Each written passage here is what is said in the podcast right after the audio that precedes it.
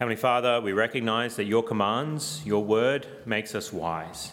And so we ask that you would send the Holy Spirit to us now so that we would study them well by his insight, by his illumination, and so that we would keep them ever with us. And so, therefore, glorify you and enjoy you forever. And we pray this in Christ's name. Amen. Well, this morning we continue our series in the book of Jude. Uh, we have been working our way slowly through this book, uh, which is tightly packed with lots of ideas uh, that come to us from the brother of the Lord Jesus and the brother of James from so many years ago. And it's a book that's basically, we see, warning those, uh, warning against those who would justify their sin by presuming God's grace. And particularly sins that were in this church that Jude was writing to uh, sins of immorality, and particularly sexual immorality, and therefore a rejection of Christ's authority. And that is given for us in verse 4. Verse 4 gives a good summary as to what uh, the book is all about. It's for certain men whose condemnation was written about long ago have secretly slipped in among you. They are godless men who change the grace of our God into a license for immorality and uh, licentiousness. The idea of sexual immorality is uh, there in that word and deny Jesus Christ, our only sovereign and Lord. And we've seen that there's different ways that this is manifested, uh, even as we've uh, looked at references to the Old Testament in verses 5, 6, and 7. And then last week we looked at verse 8, where it says, In the very same way, these dreamers pollute their own bodies, which is a reference again to sexual immorality, reject authority, and slander celestial beings, rejecting the Lord's authority there in verse 8 as well. And so, what does Jude do now? What does he do now? Well, he uses the archangel Michael as an example of what not to do, of what, uh, of what, not, of what to do rather than what not, what not to do.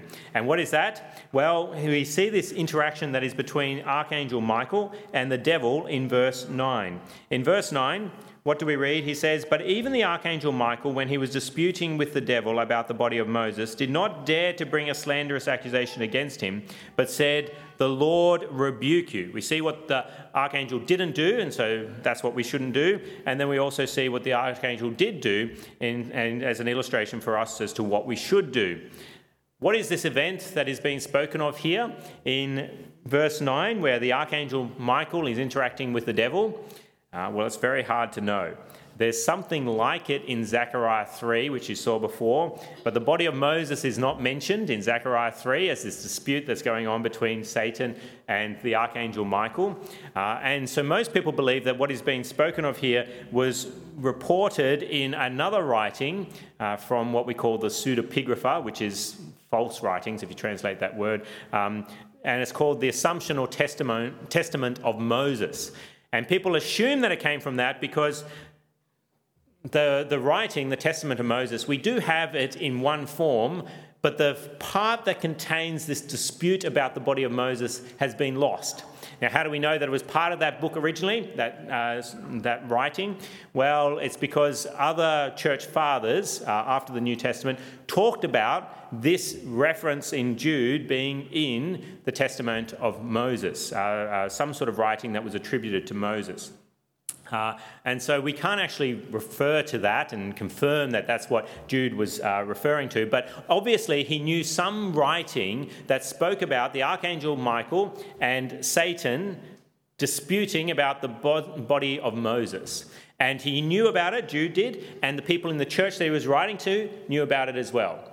Now, this then raises the question if he references this incident with Michael and Satan, does that mean that it really happened? And if he's saying that it did happen and this writing contained this report, what does that say about the rest of the book of the Testament of Moses? Is that all true as well? And I read it this week, and there's some interesting things that are in the Testament of Moses. Uh, are they all authenticated as God's word as well? And should we be adding the Testament of Moses to our Bibles?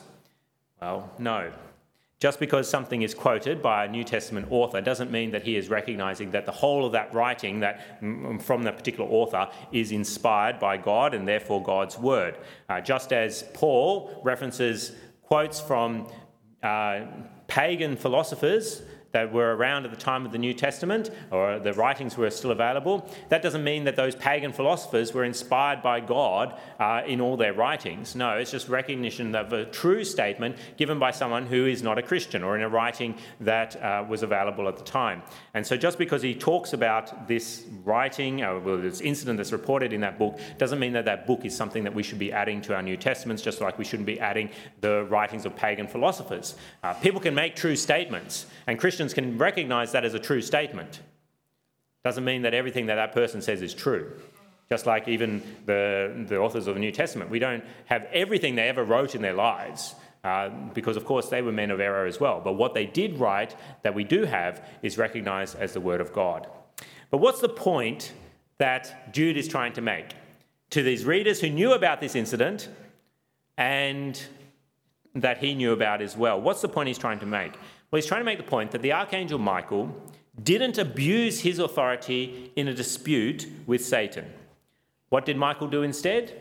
He respected, uh, he, he respected the authority that was given to him and left the situation that had arisen about the body of Moses for God to judge. We see that in verse 9. But even the archangel Michael, when he was disputing with the devil about the body of Moses, did not dare to bring a slanderous accusation against him, but said, The Lord rebuke you. Michael didn't abuse his authority, the authority that was given him. Instead, he respected the Lord's place to rebuke Satan in this incident. And so, what is the point for the church that Jude is writing to and for us today? Well, the point is for us to watch out for those who abuse their authority and are unrestrained in their interactions with others and their interaction with God. How can we identify such people? Well, unlike Michael, they speak abusively against what they don't understand. They speak abusively against what they don't understand. And we see that in verse 10. Following on from verse 9, where there's this quote about uh, the archangel Michael and what he said to Satan, we read in verse 10 Yet these men, unlike Michael, speak abusively against whatever they do not understand. And what things they do understand by instinct, like unreasoning animals, these are the very things that destroy them. These men that are in the church that Jude is warning about are unlike Michael. And how is that shown? Well, they speak abusively against what they don't understand. And what don't they understand? Well, they clearly don't understand Christ's authority. They have denied Christ as Lord, and they do, have, they do not understand God's laws, laws particularly about sexual immorality. And why do they not understand? Why do they speak abusively? Well, it's because they may not have read the Bible as they should, and they clearly haven't understood the Bible as they should, even if they have read it. And so, what do they do? They then speak abusively about Christ and his ways. And we, we see that people can do this, that they speak against Christ's authorities and God's laws. They speak abusively, even though they don't really understand. They've never read the Bible and they still speak abuse about Christ. They're quite happy to speak abuse about Christ and they're quite happy to speak abuse about his laws. But what do these people know? They don't understand Christ and his laws, but what do they know? Well, they know their instincts. And we see that in verse 10. It says, Yet these men speak abusively against whatever they do not understand, and what things they do understand, the things that they do know, by instinct, like unreasoning animals, these things are the very things that destroy them. They know their instincts. And what is instinctual for them? Their instinct says, reject authority. And their instinct says, you should be the alpha. You're the one that should be in charge. And why do they want to be in charge? Why do they want to reject authority? It's because they want to follow their own appetites. Why is God's law so repulsive to people? Because it gets in the way of their appetites. It gets in the way of their desires. It interferes with the lust of their eyes, the lust of their ears, the lust of their stomachs, the lust of their sexual organs. God's law gets in the way of their appetites. And so, therefore, what do they do? They speak abusively against God and his Son, Jesus Christ, and his laws. And you see this even with the, the great philosophers that have been known through history. They often show the origin of their rejection of God and the Lord Jesus Christ. They show the real reason for it by their lives. What do I mean? Well, the rejection of God is often very convenient for the great philosophers of this world for their promiscuity. If they can remove God from their lives, then they can be promiscuous. And if you look at the lives of some of the great philosophers, they were very promiscuous people. They loved their sin. And so it was very convenient for them to make a case for the non existence of God and the fact that Jesus Christ is not God's Son. And we see this even in the life of someone like Solomon in the Old Testament. Why did he worship at the false places? At the, why did he worship false gods? Well, his wives led him astray. His sexual immorality led him astray. And so you see this that people respond instinctively to what they do know, which is to follow the appetites of their own flesh. And so, what has happened to mankind? So, they behave in this way, so they're not rational. Well, it's because they've inherited a sinful nature. They've inherited the flesh, this sinful nature from their first parents. All humanity is inherited from the first parents, Adam and Eve, a sinful nature. And what has that sinful nature done? Well, it's blinded the minds of humans so that minds do not think rationally. They do not think irrationally, they are irrational instead. Humans can be presented with evidence for God and that his laws are right and good but what will sinful humans do? They will not respond with reason, but with instinct. They will not respond with reason, but with instinct, and their instinct is to reject God and to reject his laws. Why? It's a gut reaction. It's a gut reaction so that they can have their sinful pleasures. And how's it shown? Well, there's no rational case that they often have for why they reject God and why they reject his laws. You ask them why they're doing what they're doing, they can't make a rational case for it. And how else do we see it? You see it by the way that they don't think ahead of the moment that they're in. They don't think of the consequences of their actions. If they break God's law, what will happen to them? They're not interested in that. They're simply interested in the moment that they're in and satisfying the cravings of their sinful nature. And so they're quite happy to abuse Christ Jesus. They're quite happy to abuse his laws, even though they don't really know much about God. They may not have read the Bible at all. They may not know much about his laws, but they're quite happy to abuse them when they hear of them because it's a gut reaction. They're not thinking rationally, they're thinking instinctively. And so, how are they behaving then? Well, they're behaving, Jude says, like unreasoning animals. If you look at verse 10, what did he say? Yet these men speak abusively against whatever they do not understand, and what things they do understand by instinct, like unreasoning animal, the, animals, these are the very things that destroy them. The way that uh, the, the words are here in the Greek could be literally, they are life without words. That's how the animals are described. It's translated as animals there, but that's the idea that there's life, there's beings of life, and they are beings without words, which is a reference to animals. Because when you think about an animal, what is an animal? Well, it's a life form, definitely, but it's a life form that has no words. That you cannot speak to an animal, you cannot rationalize with an animal, and it cannot speak back to you. If you went home today and you have a dog, and your dog started to speak to you, it would change your relationship with the dog. But you cannot speak to it, and it cannot speak back to you. It's an unreasoning being in this world. Now, animals, of course, can learn certain behaviors. You can train them and what's expected from them. But they're not reasonable beings like humans. You can tell an animal how much you love it and will care for it and are going to help it. But at the end of the day, it may not understand you at all, even with the intonation of your voice, but it certainly doesn't understand your words. It doesn't understand. And so, what will the animal do? It will behave instinctively. It won't behave necessarily rationally, it will behave instinctively. And what does that look like? It looks like a rejection of authority that's coming over it, by barking and biting in order to be the alpha. And why does the dog or the animal, the wild animal, want to be the alpha? So that it can satisfy its appetite, so it can satisfy the cravings of its stomach and its sexual organs. That's why it acts the way it does. It doesn't act rationally like you would expect a human to do. Instead, it, ex- it can react instinctively. and irrationally. Even as the vet is saying, I'm doing this to help you, I'm going to put a needle into you, what does the dog do?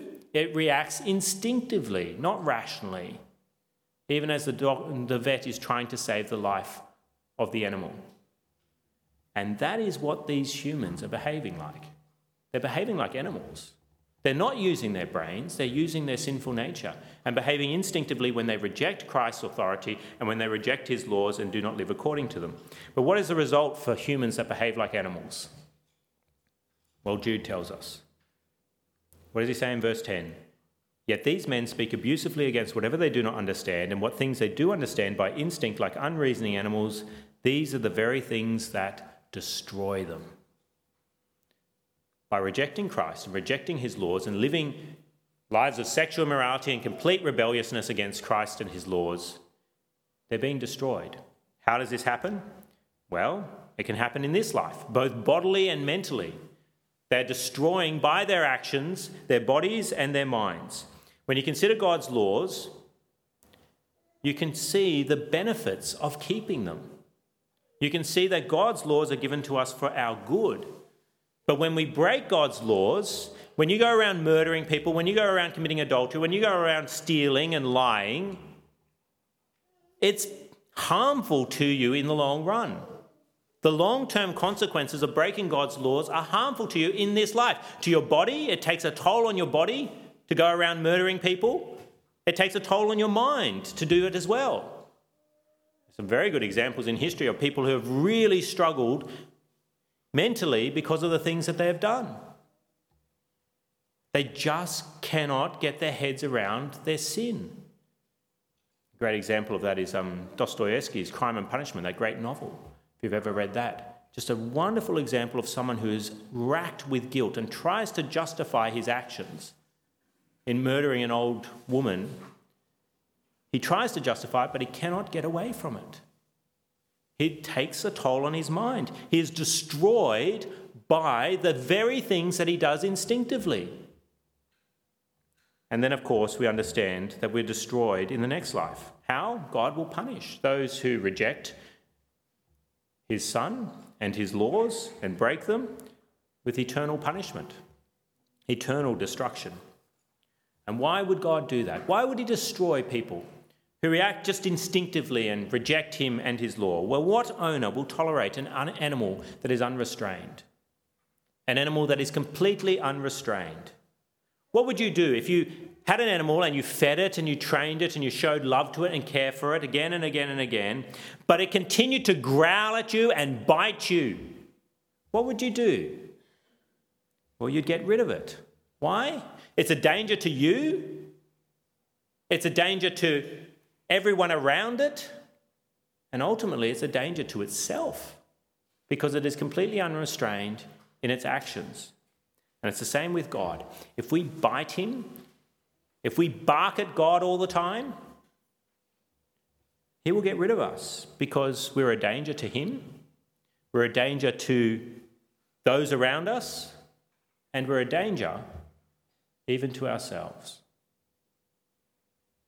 This is why death is in the world in one sense. There's many reasons why we can look at why death is in the world. But one sense is it's just wonderful that people who are unrestrained in their evil eventually are removed from this world. It doesn't matter how high you climb up the social chain and how much you can get yourself into being a dictator of a particular nation. There is a time limit as to how much destruction you can bring upon others, how much harm you can bring to others with your unrestrained, instinctual sin that you're going to inflict upon this world. There is a limit. God will put you down like an animal eventually. And so, what is Jude wanting to do? He's wanting us to watch out for unrestrained people. People who are showing un- a lack of restraint in the way that they treat God and His Son and the way that they treat His law. But as we look at this and we look at verse 10 and we look at these people and how they're described, sadly, we've got to admit that we've all behaved like irrational wild animals. We've all behaved like irrational wild animals. How so? Well, we've all spoken abusively against what we don't understand. How so? Well, we've often thought in our mind or even spoken with our lips abusively against the Lord and His Son, and of course His commandments. Why?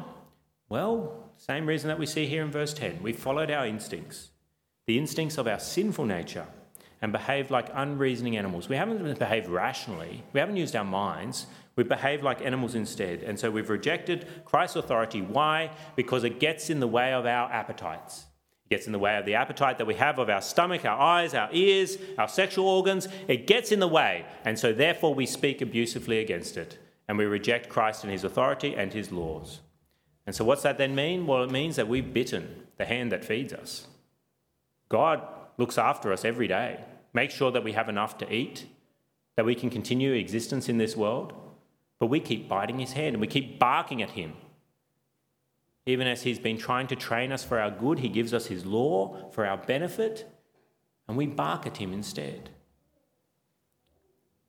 Why is our rejection of God and breaking his law such a terrible crime? Well, if the archangel Michael wouldn't rebuke Satan, how much worse is what we've done to God? There's, what's going on here in, in verse 9 and 10 is, verse 9 particularly, is a Hebrew way of reasoning where you start from the lesser and move to the greater. And as we look at the example in verse 9, it's the lesser and then we move to the greater. Because we look at the verse 9 and we see that we're not angels, let alone archangels.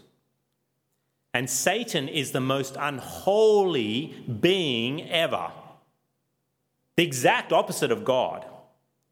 But what wouldn't Michael do? He wouldn't slander Satan. The archangel, the uh, archangel means the chief of angels, possibly the first of angels. That's what arche means. He wouldn't slander Satan. But what do we do? We think it's appropriate for us who are lower than the angels, certainly not even an archangel, to bark at God when he wouldn't do it even at Satan. No wonder we're compared to unreasoning animals. What were we thinking whenever we thought badly of God? Well, that's the point. We weren't thinking. We weren't using our minds, we were using our sinful nature instead. And so this is terrible what these people in the church were doing. And when we look at our own lives and we see it in our own lives, we see how terrible it is. No wonder sinful humanity deserves eternal destruction. We certainly deserve to be put down like unrestrained wild animals that cannot be trained because such irrational animals are dangerous. Dangerous for God, their owner, dangerous for those around them, and dangerous even for themselves.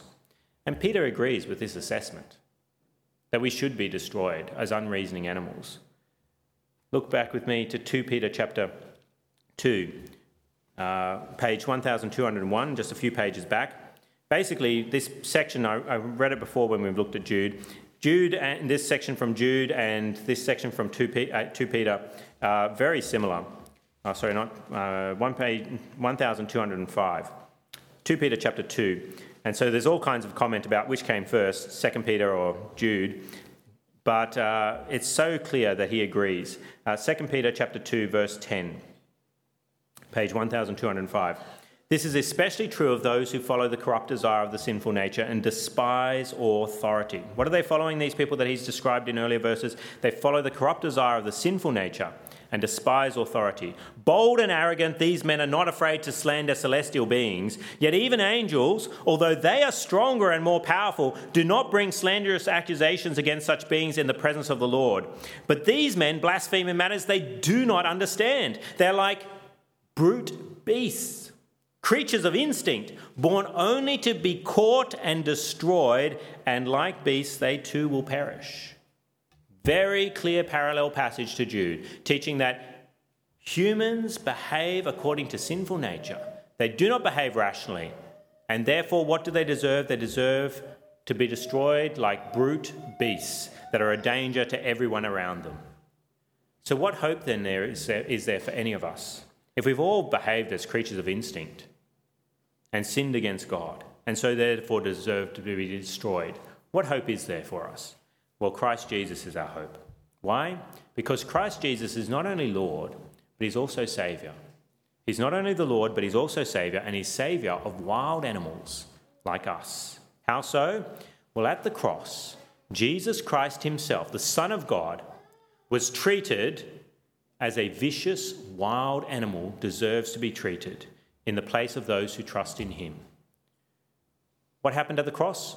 All the barking, all the biting of God's hand done by those who believe in Jesus Christ, it was placed upon Jesus Christ himself.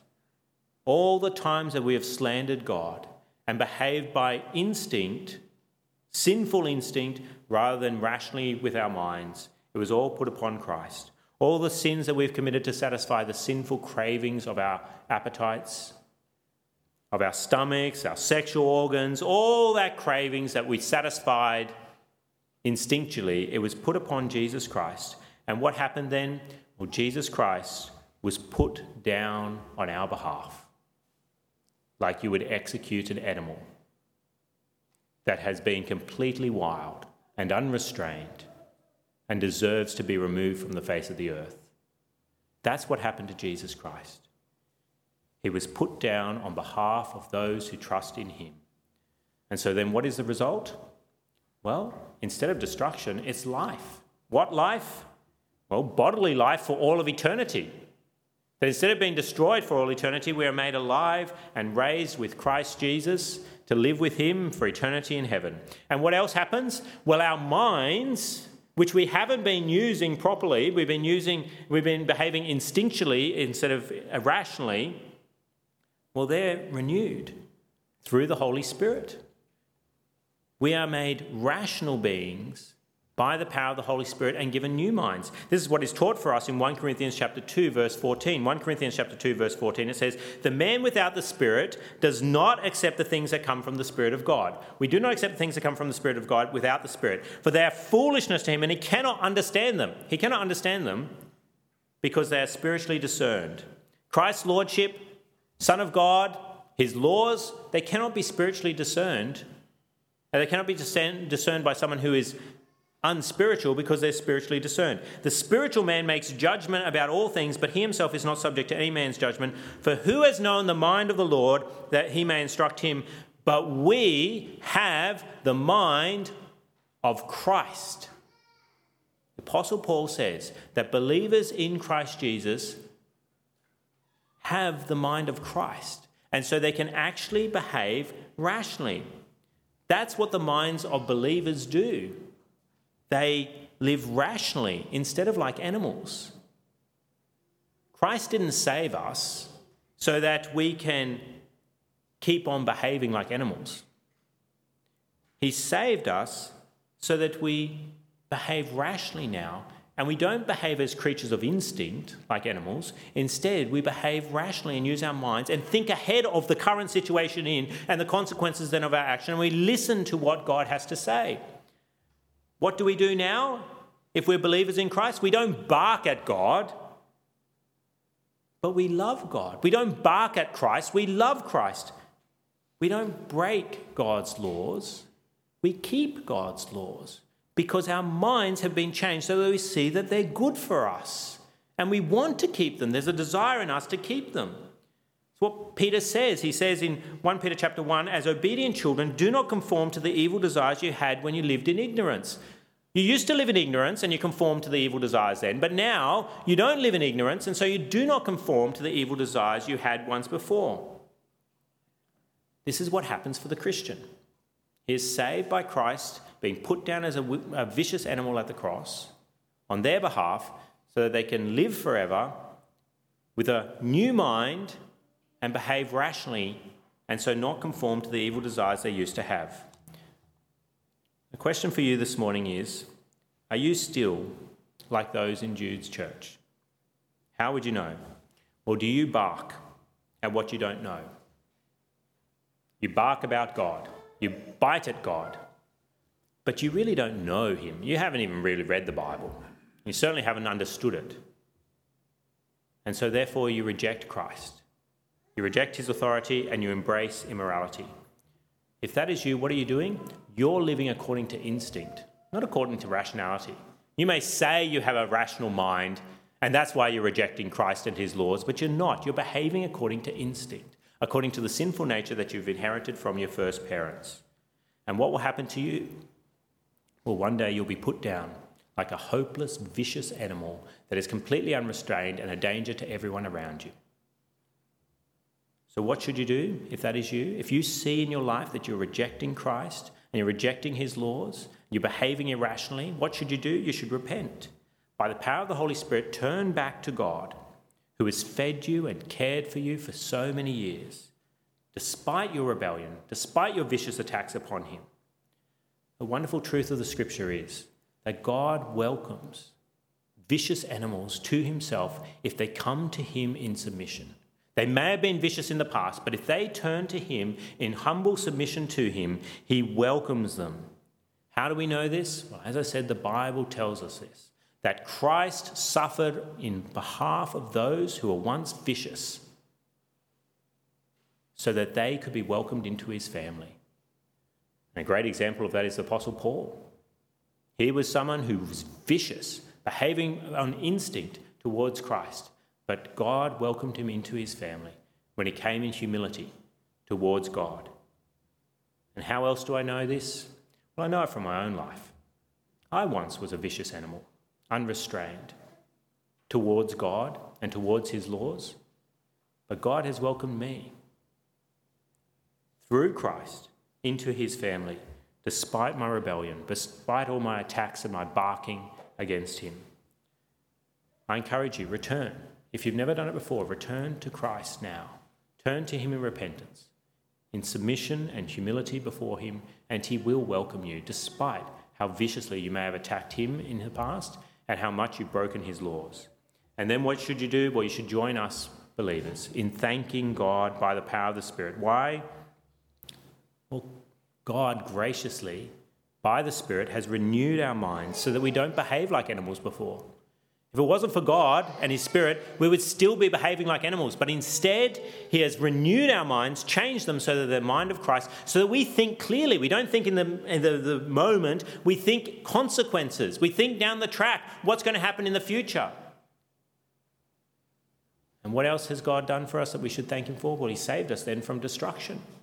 From the destruction that we deserve, that we deserve to be put down like a rebellious animal, but instead of being put down for all eternity, we will live with Christ in the paradise that is to come. And of course, what else has He done? Well, that we can thank Him for? Well, we can thank Him for the way that He renews our mind day by day as well. In one sense, He has renewed our mind, but in the sinful nature is still with us. And as we look at our lives, we can see, even as I, it's very, been very hard preaching on Jude. Um, for a number of reasons, he quotes obscure things and you've got to try and work it out. But he is hard hitting, really. And when I look at my own life, even in this last week, I can see where I've behaved by instinct rather than rationally. I've rejected something that God has been very clear about. And it's like I don't understand it in that moment and I behave on instinct instead. But thankfully, God renews my mind so I look at it and go, that's wrong. I shouldn't be doing that. And I pray to Him and ask Him for help. And therefore, I should be thanking Him that He's renewing my mind day by day so that I don't behave as an unreasoning animal just trying to satisfy my appetites, but I think rationally and rightly about the way that I should live. Let's come to God in prayer. Let's come before Him now. Heavenly Father, we praise you as the God of justice, who does not let the rebellious go unpunished. But we also praise you for your mercy in sending Jesus to die in the place of rebels like us. O oh Lord, we confess that we have often rejected your authority and broken your laws like unreasoning animals. But Lord, we ask again that you would forgive us by Christ's death to help us and help us to think rationally by the power of the Spirit so that we live according to your ways. Oh Lord, help us to trust that Christ suffered in our place, that he was treated like an animal because we deserve to be treated like an animal. And so now we have been forgiven and are able to think rationally. And so, Lord, we pray that you would help us to do so, that we would continue day by day to put to death the acts of the sinful nature that arise so instinctively, and instead to think rationally and to live according to your ways, which are for our good and your glory. And Lord, if there is anyone this morning here who is still behaving like an animal altogether, oh Lord, we pray that you would awaken them by the Spirit and they would begin to have the mind of Christ and think rationally and so live according to your ways and know you for eternity in paradise. And we pray this all in Christ's name. Amen.